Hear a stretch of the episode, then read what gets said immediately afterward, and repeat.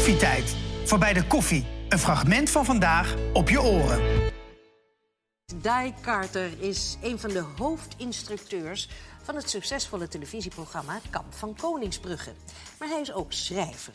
En in zijn nieuwste boek Mentale Kracht wil hij laten zien dat mensen zich kunnen wapenen tegen de wereld van nu.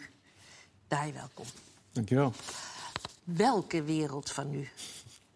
Ja, dat is een goede vraag. Maar ik denk dat, eh, dat we nu in een wereld leven waarin we te maken hebben met oorlog in Oost-Europa. Eh, we komen uit een pandemie waarvan we nog niet helemaal precies weten, denk ik, wat het met de mentale gezondheid heeft gedaan. Behalve dat veel mensen daardoor wel zijn beïnvloed, denk ik, als het gaat om mentale gezondheid.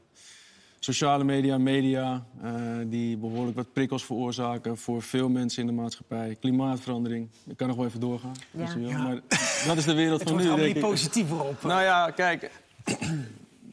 zo zou ik niet per se eens willen labelen, maar dat het zo is, is Ja, zo. een feit. Het is een feit. Het is ve- veel. En je moet er inderdaad allemaal maar mee om kunnen gaan. Toch? Ja. Ja, lopen mensen vast door al die, al dat- die zaken. dat zie ik Eh, wel, ja. Je, gaat, je hebt het boek geschreven, Mentale Kracht. Het ligt nu in de winkels. Eh, je gaat er ook binnenkort mee de the- theater in. Ja, theatercollege. Dus geef ons eens eventjes alvast een soort van voorproefje. eh, wat, of, of sowieso, wat is mentale kracht? Ja. Nou ja, goed, in het boek geef ik daar een, een heldere definitie van. Ehm, toen ik onderzoek deed naar wat mentale kracht is, kwam ik er namelijk achter dat er zeker in het Nederlands niet echt een hele goede definitie voor is. Maar wat mensen vaak denken is dat mentale kracht puur voortkomt uit gedachten. Ehm, en, en dat is niet zo. Het bestaat eigenlijk uit meerdere componenten. Bijvoorbeeld een fysieke component, een emotionele component en zelfs, zelfs een spirituele component. Die dus bijdragen aan een positief bewustzijn.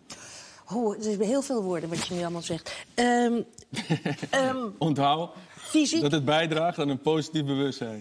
ja, maar, en, maar kun je het, en hoe kan je het anders zeggen? Weerbaar. Dat je weerbaar bent? Ja, goede vraag. Nou, ik zie eigenlijk mentale kracht als, als een soort grote noemer. Dus, eh, en, en, en daarin heb je een bepaalde soort... Nou, sommige onderwerpen, zoals weerbaarheid en veerkracht... waarvan ik denk en vind en voel dat dat de belangrijkste onderwerpen zijn... als het gaat om mentale kracht. Maar die passen daar eigenlijk onder. Dus eh, je hebt weerbaarheid en veerkracht. Dat zijn twee verschillende onderwerpen. Juist. Oké. Maar, je- maar je noemde ook al eventjes fysie, iets fysieke. Fysieke, ja. wil ik toch weer weerbaarheid zeggen. Ja. Mag ik dat zeggen? Jazeker. Dus die fysieke weerbaarheid. Mhm. Maar daarvoor moet je sterk zijn. Of moet je een flinke tik kunnen uitdelen? Of, of ga ik te ver kort door de bocht? Nee, dat, dat, dat hoort er zeker bij. Dus je zou kunnen zeggen, wat je eigenlijk kunt zeggen is... Je, je kunt zowel, als het gaat om fysiek, dus die fysieke, eh, fysieke component... Dan kun, je dat ook, dan kun je ook praten over weerbaarheid. Dus je kan je fysieke weerbaarheid trainen... maar je kan ook je fysieke veerkracht trainen. En dat doe je op verschillende manieren. Als je praat over fysieke weerbaarheid... dan is een klap uitdelen en incasseren zeker onderdeel daarvan. Dus als het gaat om bijvoorbeeld zelfverdediging... of eh, het kunnen incasseren, dus je, je, je fit en sterk voelen... dat hoort daar natuurlijk zeker bij, ja. Ja, maar ja, da, da, da- da moet je wel, dat moet je wel kunnen. Dat moet je wel kunnen. Ik bedoel, Dat als moet je- ik, als ik een tik wil geven, sla ik meestal mis. Dus ik doe het maar niet. Nou ja, je moet het kunnen en je moet het willen Zie je? natuurlijk. Oh, per ongeluk Ja. raak nu. Ik zie met die nagel over mijn neus. Ja. Als ik een uppercut wil geven, ja. Nou, ik ben ervan overtuigd dat je het kunt. Ja? Jazeker. Iedereen kan het. Dat is wel iets wat ik heb geleerd. Alleen de vraag is natuurlijk, één, wil je het? En twee, helpt het ook voor jou? Dus eh, kijk, ja, ik ben fan van eh, fysieke zelfverdediging. Zeker ook voor jongeren, ook voor ouderen. Eh, maar waar het om gaat uiteindelijk is in dat je, dat je wel leert om nou ja, die fysieke component voor jezelf in je eigen leven toe te passen. Dus als jij gewoon totaal niet comfortabel bent met bijvoorbeeld een vorm van zelfverdediging, ja, dan moet je het niet gaan doen. Nee. Maar dat betekent niet dat je geen krachttraining kunt doen om je lekker in je vel te voelen. Ja, ja. Maar eigenlijk zou het allemaal een beetje wat meer in balans moeten zijn. En het mentale en het fysieke. En die spiritualiteit wat jij benoemde. Zou eigenlijk een beetje...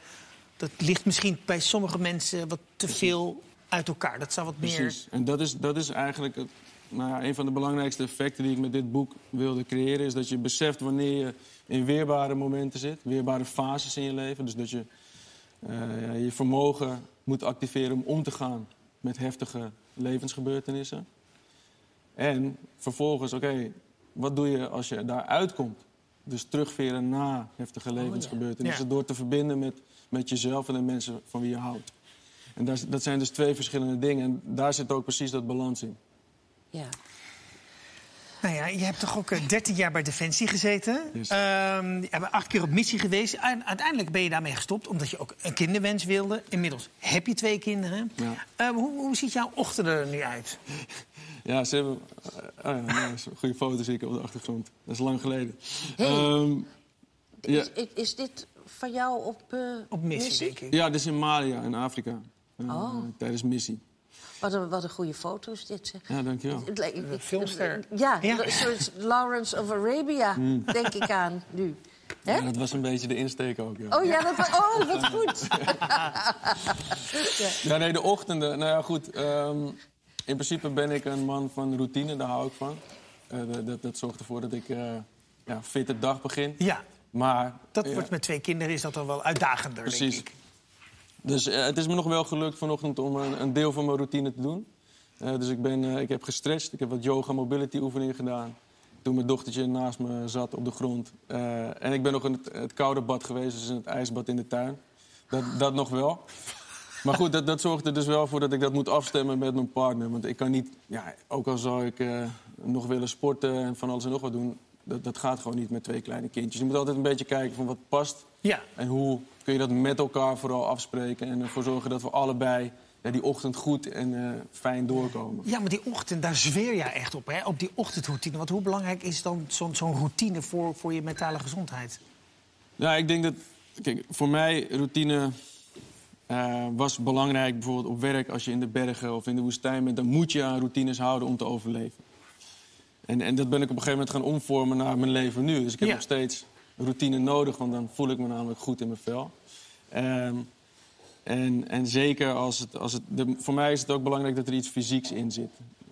Dus het hoeft niet dat ik keihard ga sporten, maar wel dat ik fysiek iets doe. Dus zo'n ijsbad of een beetje yoga stretchen. Omdat het bijdraagt aan, aan een positief bewustzijn voor mij gedurende de dag. Ja. Is routine nou ook hetzelfde als zelfdiscipline? Eh, nou ja, zelfdiscipline, dat zijn echt de regels en afspraken die je met jezelf maakt. Ja. Ehm, en dus het is daar onderdeel van. Je kunt zelfdiscipline gebruiken om je routine vorm te geven. En ik zie ook routine, een dagelijkse routine, zie ik als een vorm om jouw eigen discipline te trainen. Ja, ja, daar gaat het bij mij wel vaak mis. bij mij ook. Ja, het is, ja, je wordt dan toch weer vaak zo... eh, Je hebt dan wel de goede intenties, maar dan gebeurt er weer iets. Of er last minder werken, of je bent moe. Of ze, nou ja, duizend excuses. Is duizend Precies. excuses. Dat kan je, ik hoor het er zelf zeggen, maar dat, Of je hebt gewoon geen zin.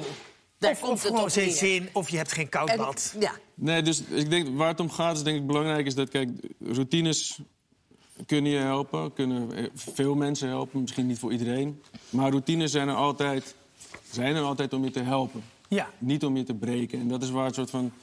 Wat ik ook merk, zeker vandaag de dag, is dat mensen ook heel erg streng vaak voor zichzelf zijn. Dus die maken, oh, ik moet een routine. En dan, eh, en dan maken ze een routine van een uur of langer met dit en dat. En weet je, lezen, ik moet mediteren, ik moet, ik moet schrijven, ik moet journalen. ja.